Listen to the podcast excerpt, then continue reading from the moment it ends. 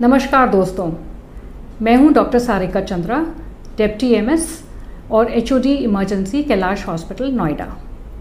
आज मैं एक ऐसी बीमारी के बारे में बात करूँगी जो बेहद खतरनाक है और जिसके हो जाने पर मृत्यु निश्चित है।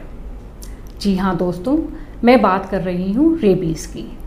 रेबीज़ एक ऐसी नाइलाज बीमारी है जो कुत्ते काटने से होती है। तो अगर कुत्ता काट ले तो ऐसे में क्या करना चाहिए? कुत्ते काटने के जख्म को तुरंत बहते हुए पानी में 10 से 15 मिनट तक साफ़ करें। याद रखें, कुत्ते काटने के जख्म पे कोई घरेलू नुस्खा ना इस्तेमाल करें, ना उसे दबाएँ और ना उसको कवर करें। इसके बाद अपने नज़दीकी इमरजेंसी डिपार्टमेंट को संपर्क करें। वहाँ आपके इमरजेंसी फिजिशियन आपके जख्म का निरीक्षण करेंगे।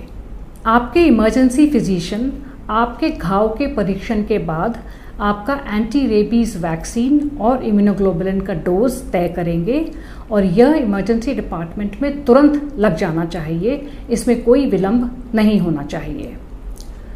क्योंकि रेबीज़ इतनी खतरनाक बीमारी है, मेरी आप सबसे गुजारिश है कि डॉग बाइट को या कुत्ते काटने को बिल्कुल हल्के में ना लें।